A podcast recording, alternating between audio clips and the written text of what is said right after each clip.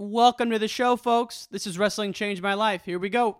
But in '83, we had 9 guys in the Big Ten Finals. And we lost a total of 2 matches that year.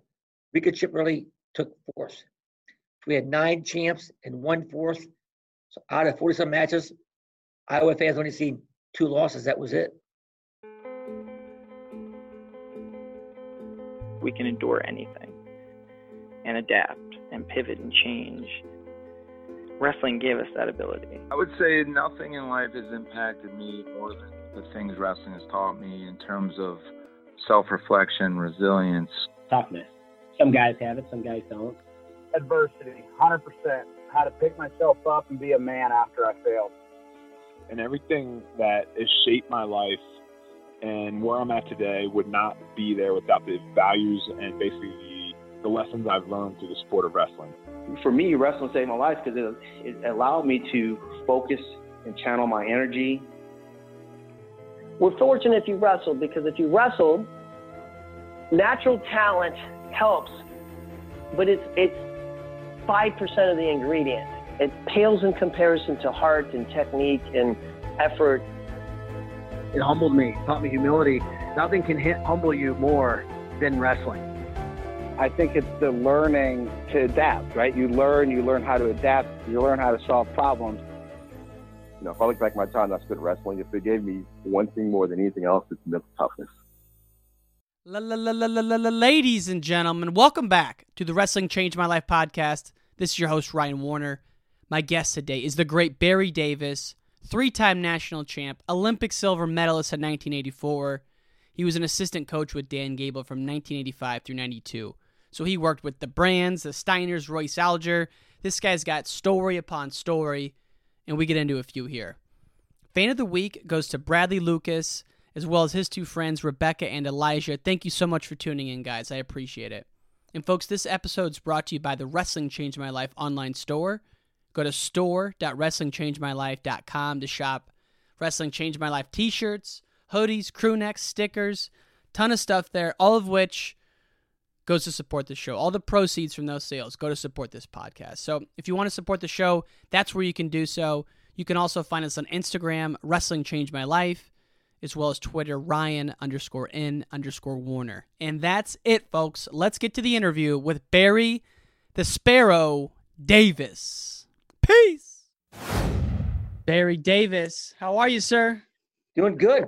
Thanks for having me on the show again. Appreciate it. It's an honor to talk with you anytime, man. Before we get started, what do we got in the background there, Barry? Got a little bit of Gable Gold. Dan Gable's new product, and another product called 141, made by a wrestler for a wrestler. So both support a sport of wrestling. And that's Silver Star Nutrition is where they can find that? You bet you, brother. Find more than just that. You can find a vegan product, endurance product, a weight gain product, one for gut health, a little bit of everything. But here's the key is this, though. Made from whole food ingredients, all natural. I love it. Silver Star Nutrition, folks, check it out. Coming from the man Barry Davis, one of the best to ever do it. Barry, it's funny. We're going to get into your career, but I had Kenny Monday on about a month ago. He told me about a time you guys wrestled in like 6th or 7th grade. Do you remember that? Yeah. Emmetsburg High School. What was Kenny Monday like back in middle school? Was he a tank? He's long and lanky. I was a little short and stocky, so the long and lanky one went out there. That's for sure. But yeah, great guy, and that's a funny story. It goes way back. I can't believe you guys ended up in this. I mean, of all the brackets, of all the tournaments, was that a big tournament at Emmetsburg or just a regular weekend show? Big tournament. Yeah, mm-hmm. It was about maybe 3.5 hours, 4 hours for me to drive. My family. Yeah. First time there, but great tournament. Kids from all over the country. But that was a lot of good memories there. Man, I bet. How did it all start for you? How did you get involved in this crazy sport of ours? My oldest brother, Marty, started wrestling in junior high. After that, we went down to the YMCA, my brother Brian and I. I was in, maybe 4th grade, or 3rd grade or 4th grade. He's a year ahead of me, but we practiced on Saturdays at the Y, about an hour and a half, about 4 weeks. We had 4 competitions, matches every weekend, and we're done. That's how it started at the YMCA. But great coaches there, had a great time.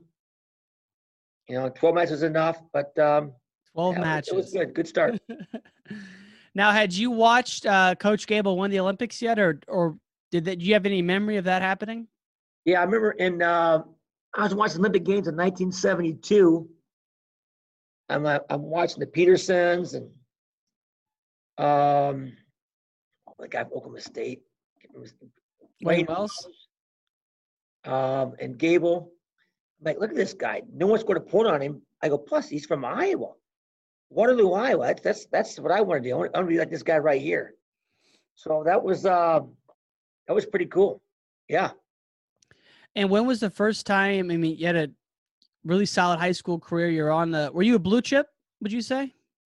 No. I remember back in our days they had a poster that came out with like top three guys on it. They had honorable mention, like about 4 or 5 rows. At the very bottom row, about in the middle, honorable mention. That's where I was ranked. So you were on the board though a little bit, right? On the board, but way down there. But hey, don't always believe what you read. That's it. And not too long after that, you'd be wrestling. Who was the guy who you guys went out east for a duel? How was it? Guy's name escaping me. He was on. Oh, Bobby Weaver. The Bobby Weaver story is one of my favorites. So you get to Iowa. Did you consider any other schools besides Iowa? Oh, I looked at UNI. They're really close. I knew Coach Briggs there. Oklahoma could be really, really hard, but I was a homebody. And I had the Lusky boys went to Iowa already. And so you guys were on the same high school team, right? Pardon me? You were on the same high school team? Yeah. In fact, we had at one time seven of my high school teammates were on the Iowa team in the room training one time. Wow. 7 of them. Yeah. And when Jim Zalesky wrestled Nate Carr, one of the bizarro matches I've ever, just a freak, like he's not a freak win, but his strength, he looked so freaking strong in that match. Like how strong was Zalesky? Zalesky was powerful. He's one of the strongest guys I've ever seen wrestle. I think when Nate first grabbed him one, Nate's like, made a mistake here. But it was funny because the quote in the paper the next day was this. Jimmy won like 20-5. I think it was 15 points. Mm-hmm. 20-5 or 22-5. And Nate's quote the next day was, I'm the king at 150, not 158. I mean, people going into that probably thought it was going to be a close match, right? I think so, yeah. But again, it's just a difference of weight classes, difference of frame wise. But Jimmy was just, his weight class, he's probably the most powerful guy there ever was at 158. He was, his neck, he didn't have no neck from here to here, his shoulders. His straps were huge, but the guy was very powerful. So when did you get there? The fall of what, 79? The fall of 80. Fall of 80. Okay, so 81, 82, 83, 84. Okay. Oh, so perfect. So you're here to settle the debate. 81 or 83? Who is it? Which team? The 81 team, like Rainey Lewis said, we had the best set of individuals at one time. Of those 10 guys, 9 of those 10 guys were in the NCAA finals. Combined total of those 10 guys was 33 All-Americans, I think 23 finalists with 14 champs. But at that year, they weren't all that. So then maybe people say 83 because of the sheer Big Ten dominance, the point dominance. I know those 2 years are talked about, though.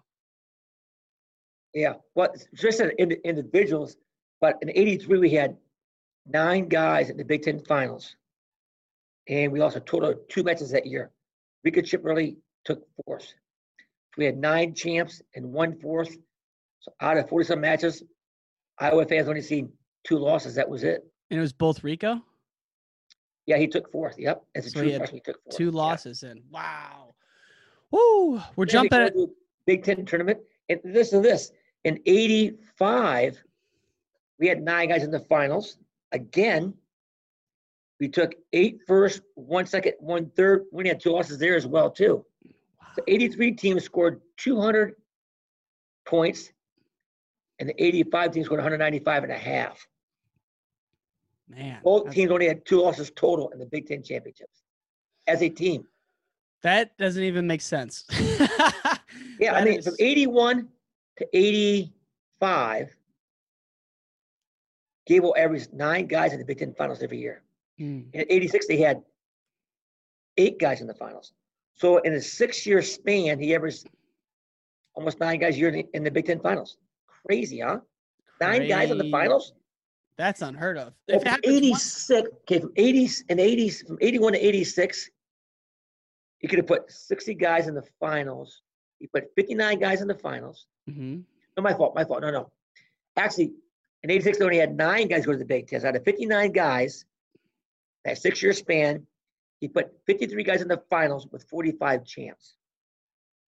That's filthy. Yeah. That is crazy, man. It is. Now, when you think about your story, so you got in early. You were part of all that history. You were part of the Hawkeye Club. You coached for a number of years.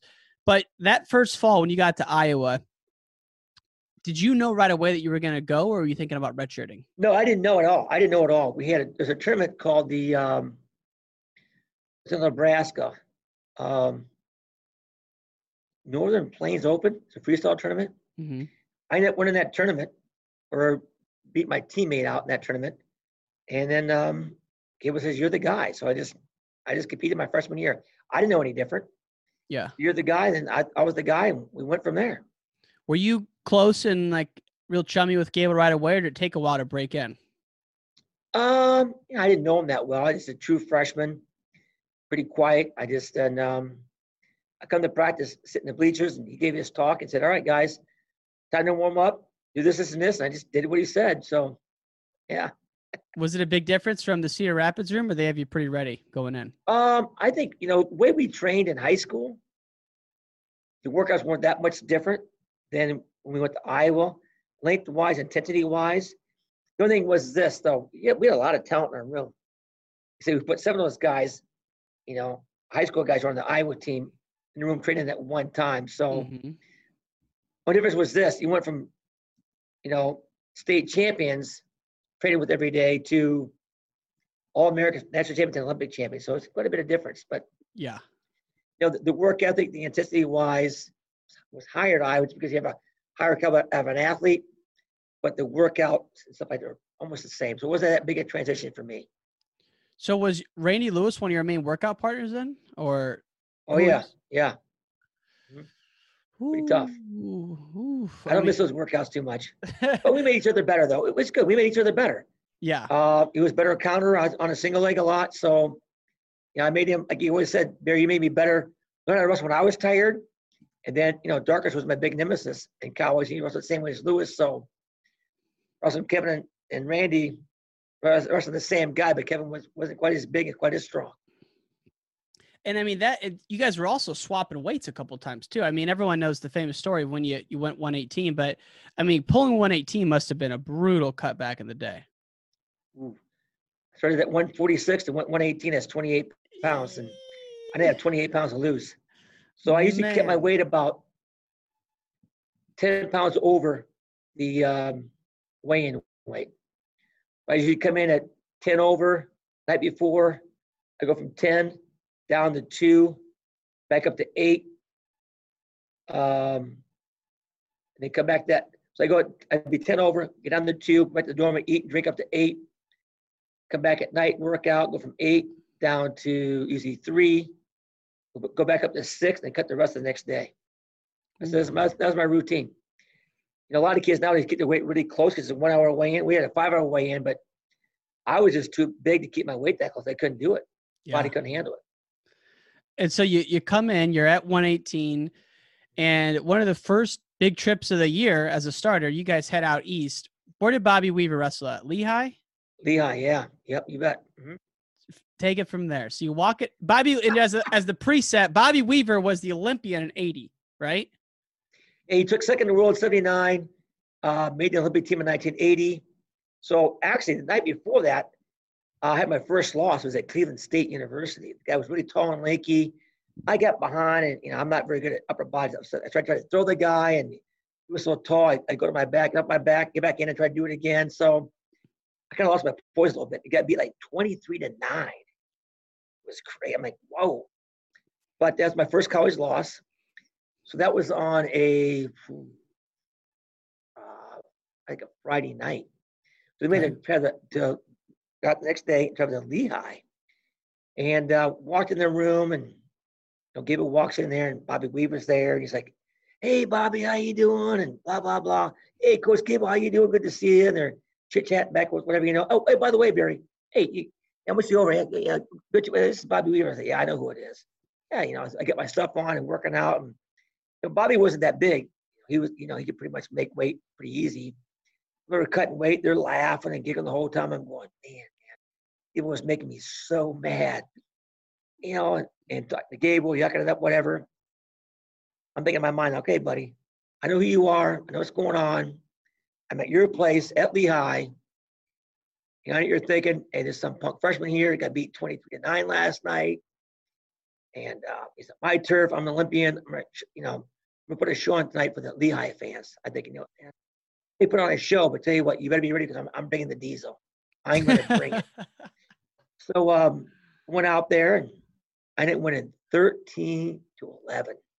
Oh, man. I'm like, you know what? I walked back, and you know what, Coach Gable? Yeah, there. Yeah. What do you think of Bobby Weaver now? Do you think he was doing it on purpose? Huh? You think he was doing it on purpose? Oh, no doubt about it. No doubt about it. He had me so fired up. I was so mad. You know, oh, Bobby this, Bob. And Bobby's a great guy. Don't get me wrong. And he's tough. Yeah. Great individual.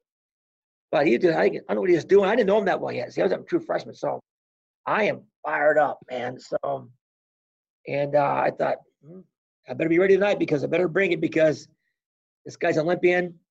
Took second in the world in 79. His home turf. I'm not about to get embarrassed again. It's not happening. And get my hand raised 13-11. Went, boom, take that. There we go. And did Gable say anything to you after that? Not much. Hey, good match. Good match. You know, he is. You think you do that credit right away, you know? He's just going to kind of say one of those type of things and say, "Hey, by the way, hey, good job. Nice win." That's about it. You need to say anything else. I was pretty fired up. I mean, that was enough right there. I just love those little mind games he would play. To get guys ready, obviously. And that's one that sticks out from our time talking before. And so, you know, once you finally broke through and were in that rare air of being a multiple time national champion, did you always know you were going to wrestle at the next level at the Hawkeye Club and go on to the Olympics? Well, it's a dream of mine. You know, I had in a room with Olympians, you know, Randy Lewis and, you know, Gable and Chuck Yeagle as a coach. So I was around that. You know, that was my goal. You know, when I watched Gable in 72, to be at that level, that's what I always wanted to do. Mm-hmm. So I was in a great environment, high-intensity environment, a lot of successful guys had the right workout partners. And, you know, everybody's goal in that room was to be an Olympic champion. So I'd be with the right people, the right coaching staff, and in the right area. So it all worked out well for me. And is that something where you mentioned you were living with guys and bumping elbows with guys who are Olympians? Mark Johnson joined the staff. He was one of Gable's right-hand men. I think J-Rob was a Greco guy in 72, maybe. Correct. Yep, correct. Yep. But I'm just curious, who were your roommates? Like, what was the Iowa house like in the 80s? Did you guys all live together? You know, actually, here's something for you here. I lived in a dorm every year, and I went to college, except for my redshirt year in 84. You know, people always, kids coming, oh, freshman year looking to get off campus. I wasn't. Because I was there to wrestle, go to school, that's it. And I when I was in college, all I worried about is practice and academics because they lived in the dorms, had breakfast, lunch, and dinner, to buy any groceries, wash any dishes, nothing. Everything is done for me. My job was to do two things, academically and compete. That was it. You get off campus, you know, hey, here's my rent, here's your rent, eat some of my food, I gotta cook my own food. I don't want to do any of that. I walked downstairs, 8 left. That was it, done. Wow. No worries for me at all. I think that's a huge advantage. A lot of kids are always looking to get off campus and have their freedom, whatever. Hey, I ain't worried about my freedom. I'm worried about winning titles. That's what I did. So at my redshirt, during the first 3 years, that's off campus. They went back in the dorm my senior year. People were like, Bear, are you kidding me? 5th year senior, you've been on the Pan Am World Olympic team, living in the dorm. What are you doing? I moved the freshman by the name of Johnny Regan. Listen, guys, I'm going to go out on top. I ain't worried about living off campus and have my own freedom, whatever. I'm here to win, get my hand raised my senior year. And this is the best thing for me. I don't worry about anything else except competing and finishing my senior year. Because you weren't a drinker, right? No. I no alcohol. But you were like one of the only guys, though, right, who didn't drink during that era? That's a good question. I don't know. Because you, here's the deal. I would go out with the guys. If they wanted to go out, right? Maybe on Friday night, starting to hang out with the guys. Yeah. I go work out, then go downtown. I get out of there maybe by 9:30. I'm leaving at 10:30. I'm tired. I'm going to bed. Well, the reason I ask is when I interviewed Coach Tom Brands last August, he was talking about how he was part of the new era, right? The Steiners were part of the new era. Yep. And he goes, one of the only holdovers was Barry because he never drank in the early 80s. And he said they called you the Sparrowhawk because you were kind of on your own and you didn't really drink. That always stuck in my head. I'm like, I like that. Yeah. Well, here's the deal. If I wanted to drink, I figured this and party. I did focus on my college career. Once I got done, those 5 years are done. I still competed internationally after that. But you know what? Guys, you got 5 years to compete, rest of the university and do a great job. Focus on that. Mm-hmm. You got the next, 50 years to do whatever you want to do. Right. That's why I approached it. But I was all about wrestling. I was there to do a job, committed to the program, Coach Gable, my teammate, because I don't want to cut them short. It's the bottom line. And I had a job to do, make sure I'm doing my job right, setting this up for everybody else. Our job was to win national championships as a team. And do the best you can as an individual, help Iowa win. And that's why I approached it. And that's why I looked at it. And that Brands was the same way. Yeah. Brands and Steiners came in at a great time. I just got to do an interview with Gable on this, on Barry's Buzz, that the Brands and Steiners came in the right time and brought back the intensity level, dedication level, no drinking, no partying, all business. And look at them to this day. They're the exact same way. And they said the Steiners were a group of guys where when they came in, like their first week, they were doing 3-a-days and someone's like, hey, you better take it easy. And they're like, we've always done 3-a-days. And the rumor has it, they did 3-a-days all the way through. And just so you know, it's a Starbucks tea. There we go. I co-brew.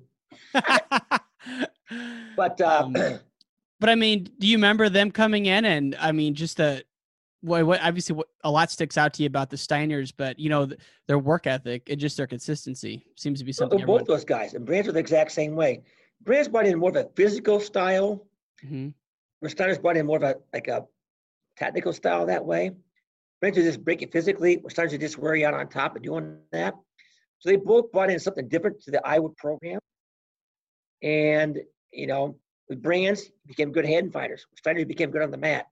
So the Iowa room got to see both hand fighting and mat wrestling. That made everybody better all the way around in the room.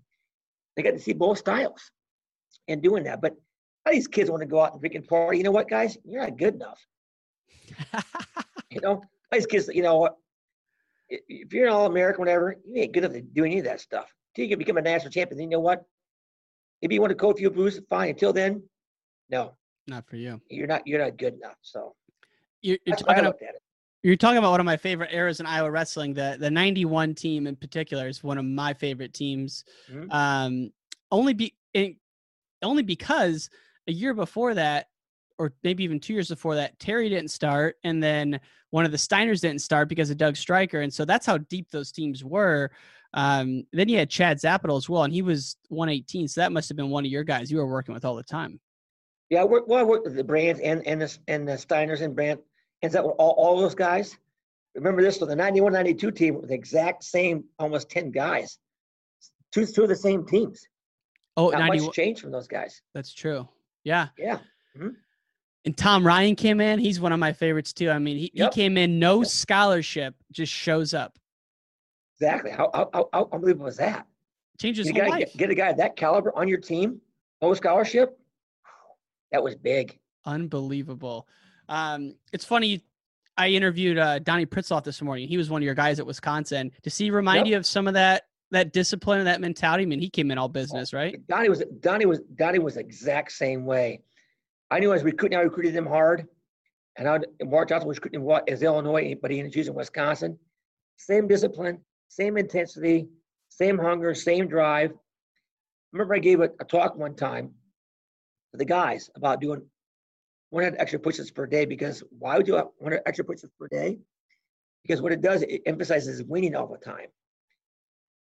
And I go, if you after the NCAA tournament, I go, you do 100 push-ups every day now until the following year. That's over, 30-some thousand push-ups. Just think about it, guys. You did like 30-some thousand push-ups. How much stronger would you be the following year? Mm-hmm. So I gave that talk after the NCAA championships. All of a sudden, Donnie goes, February goes, hey, coach, just so you know, I shouldn't do my push-ups like that. What? Remember that talk you gave back last year at the NCAA championships about 100 push-ups per day? I'm still doing them. I forgot all about it. Wow, you kidding me? So he goes on to win an national championship that year. Okay, hey Donnie, great job. That paid off, and I used him as an example. I didn't say it again. The following year again, he goes, hey Barry, just so you know, coach, I'm still doing them. I go, are you kidding me? And he won it again, twice. But the guy never stopped. So that guy was disciplined, boy. I tell you, he was one of my favorite guys to coach because he understood day to day. Things you need to do to be successful at that level, and it showed it because he went on to win a bronze medal at the World Championships. He got done. I mean, and not to mention he was in one of the most loaded weight classes ever against Joe Williams and Joe Heskett. I mean, oh yeah, exactly. Yep, he couldn't. He did break through eventually, but it's like people forget about the dominance of Joe Williams, and he had a lockdown on that weight for a number of years. Yeah, he did. Mm-hmm. Pretty crazy. Yep. So how did you get into bringing on Sean Bourmet on your staff? Because that was a pretty great hire by you, because he's known for being a good recruiter, obviously, and you were building out your staff. How did that relationship start? I can't remember. I think we just got done competing at Michigan or what he was doing, because Bart was one of my assistant coaches. We talked about, you know what, this guy be a great hire. He's physical. He's strong. He can still compete at a high level.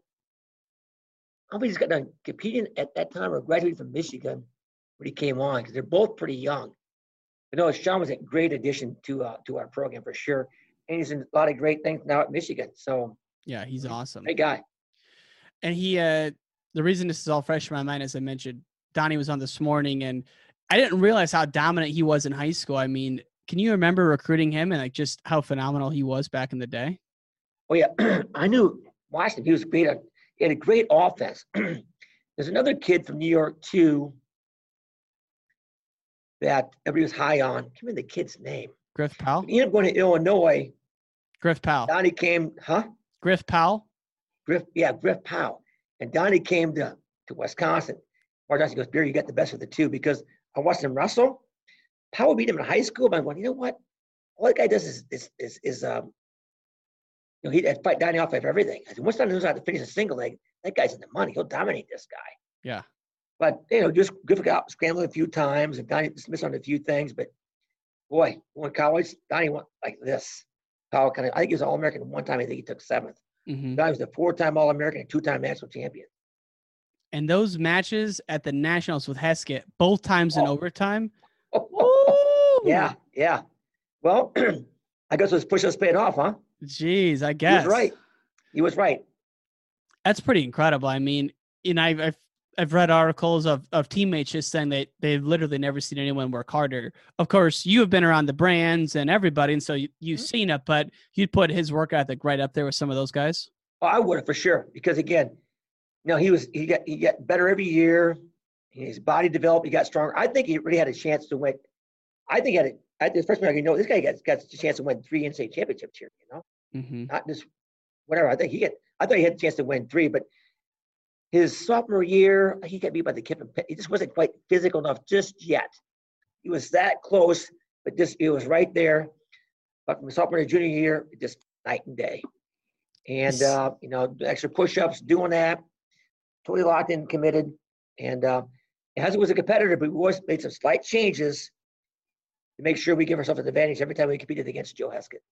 Yeah, I mean, that's the key. You know, Donnie was he understood the sport, how to make slight changes and, you know, little difference here and there. And that's the key of keeping your opponent off balance because, you know, you're always making little subtle changes that just can't nail down on one thing. Right. And it's just at that level, it's so freaking close too, like you said. Oh, it's one takedown makes a difference. Crazy. Now that was before the era of really the RTCs. Looking, you know, you've been in the sport over 50 years. What's your thoughts on the RTC system, and is it used too much in recruiting, or is it better for the state of the wrestling? Like, what do you think about it? Well, if you have the back end of the money, I think it's a great thing because it gives you a big advantage. That's for sure. Yeah, it helps you make your room better because of one in recruiting. You guys sticking around. That been through your program, understand the system, and are going to the next level. So now guys coming in at better workout partners will make them better. Get to see these guys travel around the world and bring skills back and techniques back with them. Mm-hmm. Makes you guys better. So, yeah, it's a huge advantage.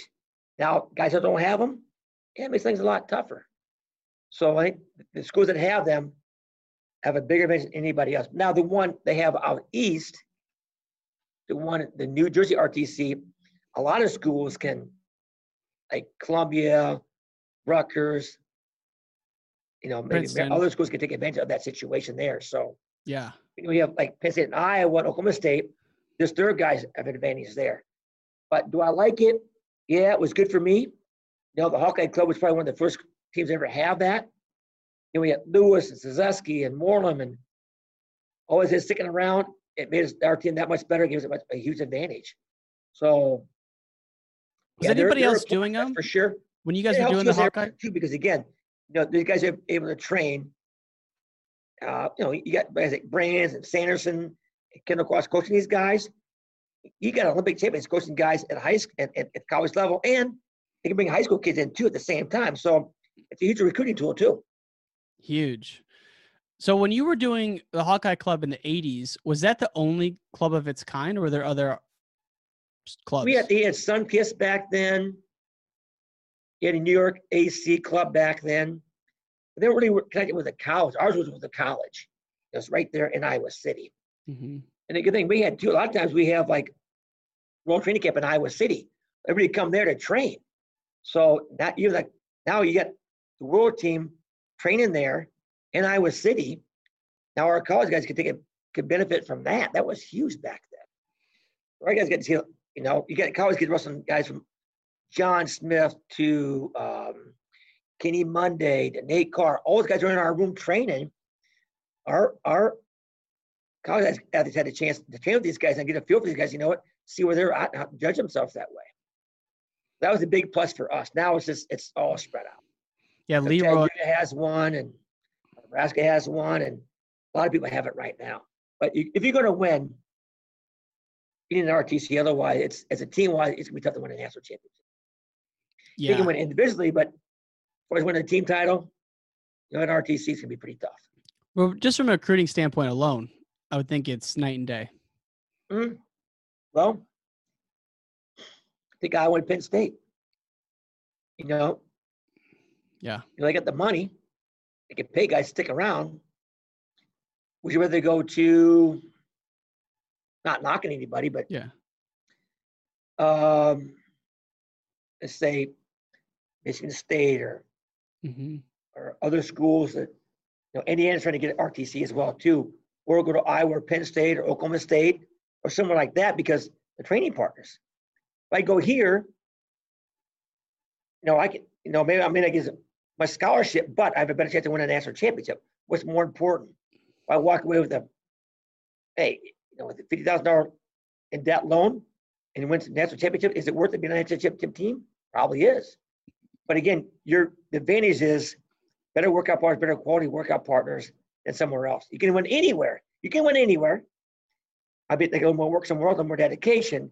But the RTC definitely does help with recruiting wise across the board. For sure.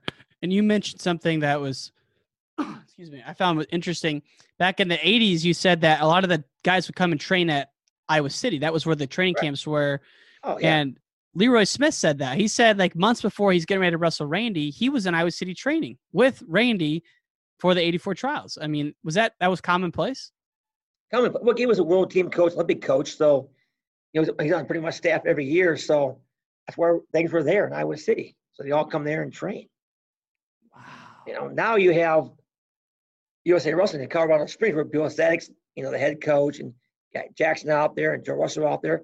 Now it's totally different. They already have a national coach. Back then, there was really no national coach. Interesting. That's the difference than it was back then. And what do you remember of that 84 Olympic trials and the Randy Lewis, the Leroy Smith thing? You were competing yourself, so you were probably in the zone, not paying much attention to it. But, the crazy thing is that they were so freaking close, and so was two of the other guys in it.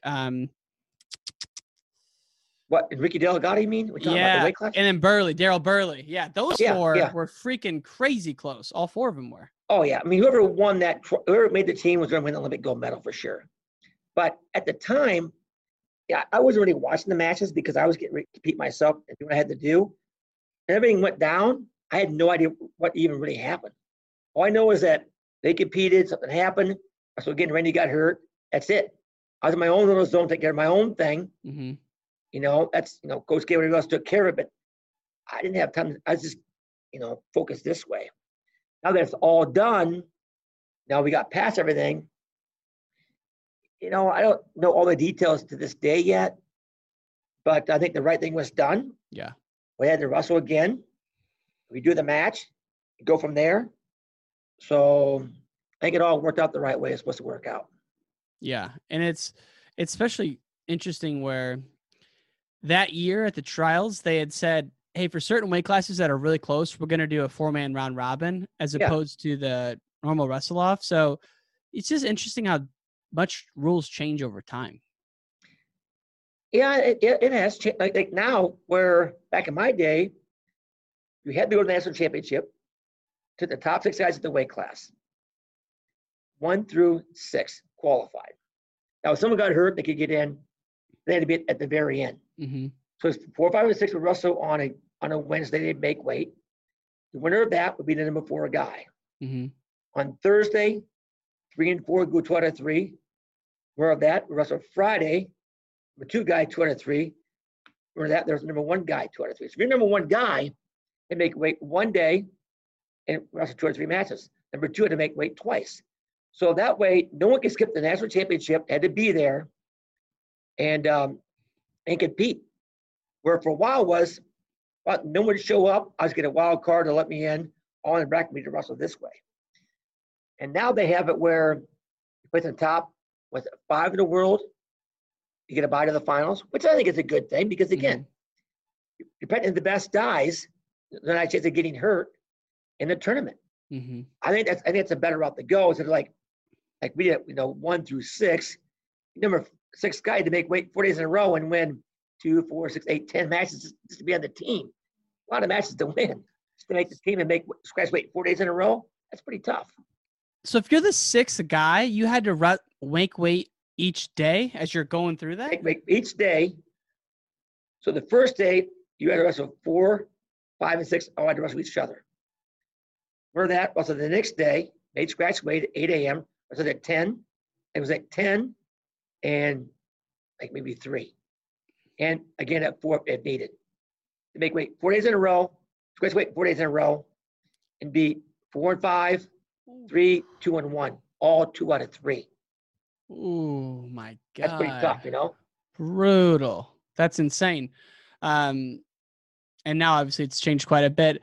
Looking forward to 2021, I'd love to get your thoughts on just some of the team and how you see it shaking up. Sorry about this. No problem.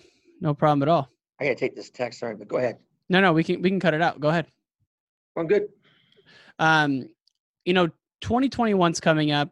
I know you're still pretty keyed into the sport. And when you look at some of those matchups, I mean, Gilman, Lee, Fix, and how do you see the team shaking up? Well, let's do this first. They might have a world championships now. Isn't that amazing? 2020 still. Yes. Okay. So that means someone like Mitchell Lee, you know, during the college season, has to go to a tournament, qualify for the world team, and then win some world championships, and in March, compete in the NCAA championships for his third national championship.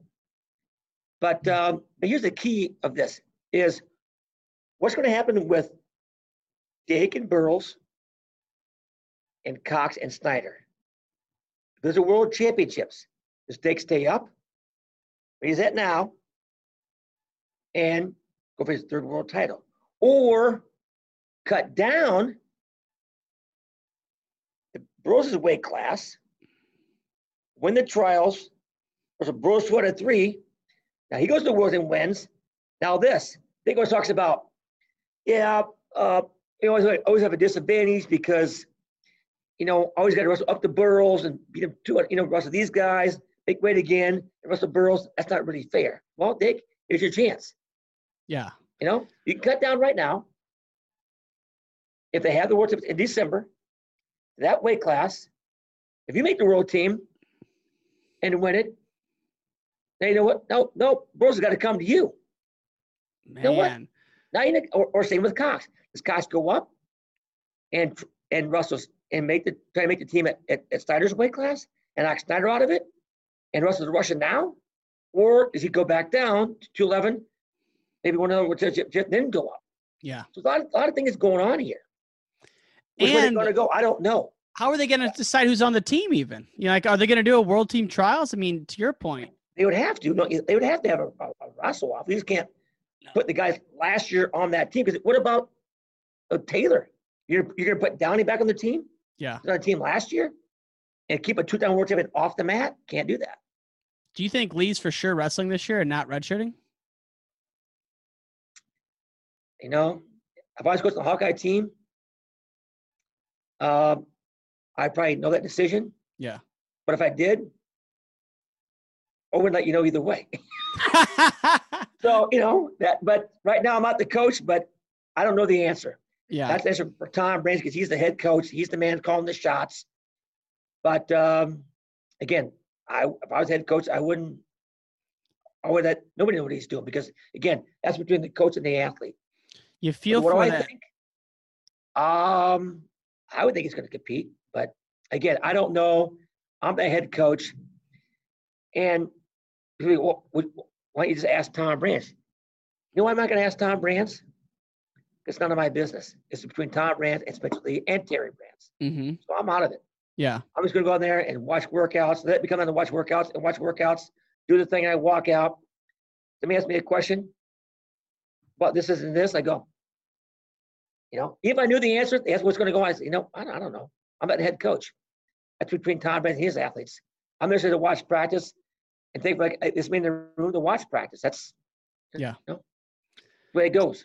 I'm so anxious for them to get a national title. And so you think he has to be in there for that to happen. He's the leader and the most, you know, one of the most exciting wrestlers there is right now. So it's sad to think that this is his last year for NCAA wrestling after what happened last year. But man, you got to think he wants the national title just as much as anybody. Well, you know, whether it was last year or not, we don't know yet. We'll find out in March. I know. So, but does he need to be on the team to win it? I think that got some horsepower. They could probably win it without him. But again, I don't know the answer to it. Joe Washington Russell, man, he is fun to watch. Oh my God! He gets after it, he starts that team off, you know, right away. You know, 125 gets the crowd into it, dominates right away. But you know, time will tell. But, for sure. Yeah. We'll see. We'll see. Indeed, it's going to be a lot of fun. The team last year was awesome to watch, and they just seem like they have a carefreeness to them. They really enjoy themselves out there. When I think they got great leadership. Kimmerer and Spencer Lee, clean lifestyle, doing things right every day. Mm-hmm. And that they have that, like with Tom and Terry Brands and Troy Terry Steiner, they have that. They got great leadership, top to bottom. Guys are totally focused, there for the team. Team comes first. Come in with a purpose, do their job. So a lot of good things are going on right now. A lot of great things. It's exciting. But here's the thing, though. Isn't that fun to talk about, though? It's especially competing, not competing. What's State going to do? Is he going down or staying up? What about Cox? What about Taylor? Are they going to have a Russell off? It's an exciting time. A lot of buzz going on. That's why we're talking, right? That's right. And you said you have a show called Barry's Buzz. That's yeah. Well? Yep. Awesome.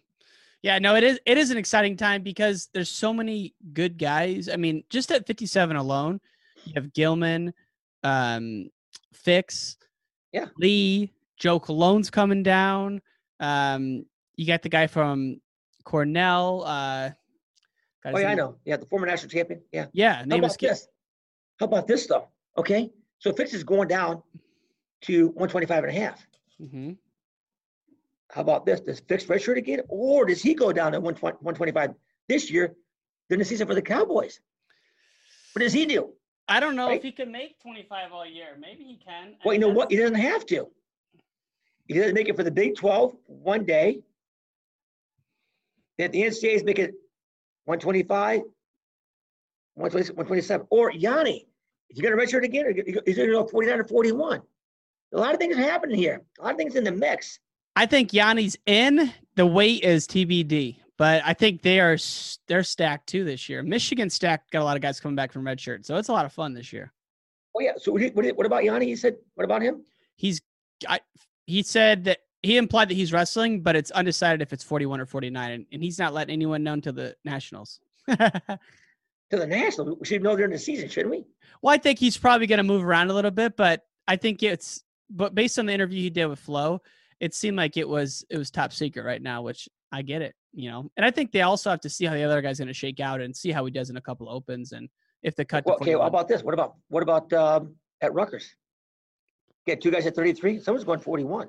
Seabass is going 41, from what I heard. He's going 41. Yeah, yep, that's big. Okay. I mean, well, yeah. But what about get Michigan at 33? Michik, 33.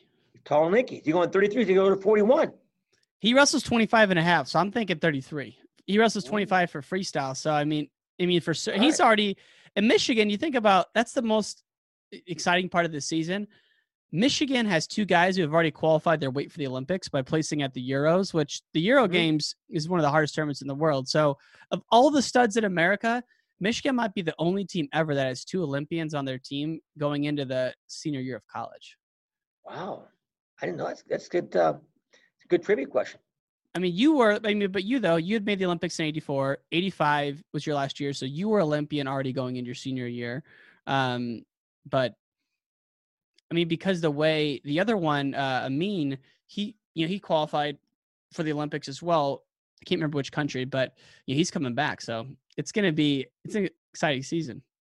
We know what, from 84 to 2016, we had Cox and Snyder coming back from being medalists in the Olympic Games. I was the last guy to do that. Really? 84 to 2016, and nobody on the Olympic team coming back with a medal. Except for at 16, you had Cox and Snyder both coming back. Wow. So I won't put you to the test of who you think is going to be on the team. I do this. Oh, like go ahead, that's fine. I think it's going to be Lee at 25.5. What do you think? I would say, well, you got Lee, you have Fix, you have Gilman. Cologne is a world medalist. Cologne. That's a tough weight. Ooh. One weigh-in. So, and now who's the guy that can make small adjustments and come out on top? Because Gilman's already beaten Cologne. Fix has beaten Gilman. Mm-hmm. But is Lee Russell any of those guys yet or not? No, we haven't seen Lee Russell freestyle in a long time. Yeah. I do kind of feel like Gilman has Cologne's number a little bit. I mean, they're always really close matches, but you know, maybe he has his number. But you know, who knows? I mean, hey, you got three former world team members there, two world medalists. Pitchley's a two-time junior world champ. Mm-hmm. Remember though, here's the deal: he was a free throw for a long time, but last year he walked through that tournament, the qualifying tournament. Walked through it. Yeah, I mean, pretty much walked right through it. So that guy, isn't that no freestyle? Walks through that tournament, goes to college and walks through that as well too. So kid's pretty good. He's pretty unbelievable. Amazing. Yeah. What about at I always go by the pounds. I should go by the kilos, but 45 and a half, I think it is. Yanni, Oliver, Zane Rutherford. Those guys seem to be cream of the crop there. I'm thinking Yanni right now. I think he's got too much, you know. Rutherford is a goer, etc. I'm not sure if Oliver really thinks he can keep that pace or not. I don't know. Mm-hmm. I mean, if Oliver, in his mind, does everything right, he thinks he can win. But can he stay on track that long, take care of his body, not cut corners, and do that? If he does that, he could be the guy. But can he do that lifestyle for that long? I don't know. I know Rutherford can, and Yanni can, but can he? Yeah. I mean, he's a guy who... You know what? You understand, you're not doing things you should be doing. Back of your mind, that comes to roost sometimes, you know. In a tight match, you know what? It's a tight match. Getting a little tired. You think, I didn't really pay the price I should have paid. And, you know, I need to get this last takedown. Can I really? Now you're thinking about things you should be thinking about. Wow. Well, you know what? Hey, you know, time to drink and party. Just time to get your hand raised. That's number one, right there. I love it. The other crescendo match, two other matches, JB Dake, is the throne being passed or is the throne staying put? Well, let's say this. Again, they had the World Championships in 2020. Does Dake go down and try to knock out Burles? Now, Burles has got to come to him instead of him working up to Burles. Yeah. Where does he stay up? I don't know. But here's a good thing to remember is this. Yeah, Dake won the last two world championships. You know, Burles didn't. He took second. He took third. Remember those 2 matches he lost to the Russian? Combined total of less than 5 seconds he got beat. Yeah. 5. So also, what do you say this? Also, what happens? Burles won the last 2 world titles. Takes those 5 seconds around. You're going to go, hey, are you kidding me? Burles is the greatest ever. He's got 7 World Olympic titles. He's the best. No way Dake can beat him. They're going, oh, well, Dake's won the last 2. Burles has got beat. But, guys, let's look at the whole picture here. Yeah. You know, right now, Burles is still the king in that way. If he gets knocked off, he's the king. Dake's got to go down, work his way through everybody else just to get to Burles. And Dake gets beat up a little bit. Can he go down and wake up and stay healthy? I don't know yet. Now, he said he's walking around. He's getting younger every day. Who knows? By the time he gets to the Olympic Games, he might be 18 years old. He's never going to live that down, is he? He could be the youngest Olympic champion of all time. He's getting younger every day. Yeah, I tell you, you're making such a good point, though, about this 2020 World Championships. And now I'm seeing why some people may be against it, because if they do that, a lot of these guys are going to have to make weight 3 times in a pretty short period of time, maybe 4 times. The trials, the World Championships, the Olympic trials, the Olympics. That's 4 times making a hard cut within a year, which I know back in your day that wasn't nothing, but now it seems like they don't make the big cuts, you know, as much as they used to. I mean, so I wonder if Dake would sit it out or if he'd go for it and try and cut down. Hey, here's the thing. Dake knows way ahead of time. It's July. He knows in December. Well, you know, way before that, though. If it comes to tuition, he'll have, like, plenty of time, get his weight down. Mm-hmm. So they say they say in the next month we're gonna have it. He's got August, September, October, November, December. He got 5 months to get his weight down under control. And apparently he's already gone down a little bit of weight already. Yeah. He had to get ready for 2020. Yeah. So and it's standing with Cox now. Is he going to go up to Steiner now? Yeah. Or, you know what, hey, you know, I can go right now, 2020, 2021 now, he might go back down to Taylor's way. I don't know what he's going to do. No idea. Is he going to go up or is he going to go down? Because now he's a lot longer to get his weight. He has over a whole year now. Get his weight down to go down a weight class and not Russell Steiner. I know. So that's different than Dake and Burroughs, I think. And the other thing, I don't want people sleeping on my man Imar either. He took, you know, JB. I know. I just rewatched it. That first match, he was beating him most of the match. JB pulled it out as he always does. Second match, he wins handily, and then JB went crazy on him in that third match. But I mean, he's right there too. Yeah, and what's he doing to make adjustments for his style now too, for Burroughs and Dake? Because, you know, Dake's coming down too. Mm-hmm. And, you know, if he controls his weight right, Dake's got more weight. He's smaller. You know, I'm more strong. Maybe it'll horse him around. We'll see. I know. So there's a lot of things going on here that a lot of changes can be made. How about this? Steiner goes, you know what? I'm going to go up to heavyweight. I think he should do that. I would love that to happen. He could. And, you know what? He's wrestled a lot of big guys already. At, you know, look, he wrestled Kuhn. Yeah. And Kuhn weighed, what, 270, 280? I know the guys are – the beginners are a lot bigger, stronger, but you know what? He's a good hand fighter, get inside, underhooks. The cat can wrestle big guys really, really well. Yeah. So you go, there's no way he'd go, he's too small. Hey, I don't think he's too small. The guy can move how quicker those guys can move. He's a great hand fighter, and a little bit shorter. They got to go down and get into him. He can compete at heavyweight, I think. I think so too. And he's crazy strong. If you watch the videos of him lifting, I bet if he wanted to get bigger, he could get bigger. Yeah. Yeah. You know? And I gotta tell you, heavyweights were, I think there could be some dark horses come through, whether it's Gable Steveson come through or Kassar. I mean, Gwiz is the man, he's had it locked down, but yeah, I mean, Cox going down is interesting. I didn't think about that, how the extra year could give him more time to potentially go down. More time to cut down, yeah. Get more time to cut down, put his body down. So, you know, that's probably up to him and Kevin Jackson, what they're going to do, because I think Kevin's one of his coaches isn't doing that. Or did he say this? You know what? I have the chance to be the greatest of all time. I might go up and try to knock off Snyder, knock off the Russian. I'm the greatest wrestler in the world now. Then he is the greatest of all time, potentially. Yeah. So, you know, or I go down and knock off Taylor. Right now, pound for pound, might be the best guy in the world. Beat him, then win the Olympics. You know what? I'm still the greatest. Yeah. Exciting. It's going to be a lot of fun, Barry Davis. A lot going on. I appreciate you coming on here and riffing with me a little bit. Where can so Silver Star Nutrition, just silverstarnutrition.com is the easiest place to find you guys? You bet. All natural ingredients, made from whole foods. You want weight gain, you want medium muscle growth, gut health, vegan, endurance strength, everything you need we got for you. Gable approved. You know what our motto is? Giving you the edge. Silver Star Nutrition. Love it. Love it. Check them out, folks. Barry Davis, thank you very much for your time. Go ahead. Remember this. Don't need brew.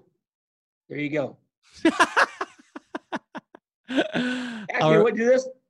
Drink this here, a little Gable Gold in there, whatever. You're good. Ooh, even better yet. That's the dream right there. And for folks who are watch or just listening, Barry's holding up his Starbucks cup with a very fluorescent tea in there right now, as opposed to the cold brew. Yeah. But again, right, there's a lot of good things going on now in the sport of wrestling. It's a great time for it. Sport's growing. A lot of great guys in the mix. We don't know who's doing what, but it's always a great conversation. Absolutely, sir. I'm honored to talk to you anytime I get a chance to do it. So thank you again. Yeah, take care. Bye-bye. Take care. And all great things must come to an end. If you want to hear more from the podcast, text WRESTLE to 555-888. That's WRESTLE to 555-888. You can also find us on Instagram, Wrestling Changed My Life, Twitter, Ryan_N_Warner, as well as our website, WrestlingChangedMyLife.com. Take care, y'all.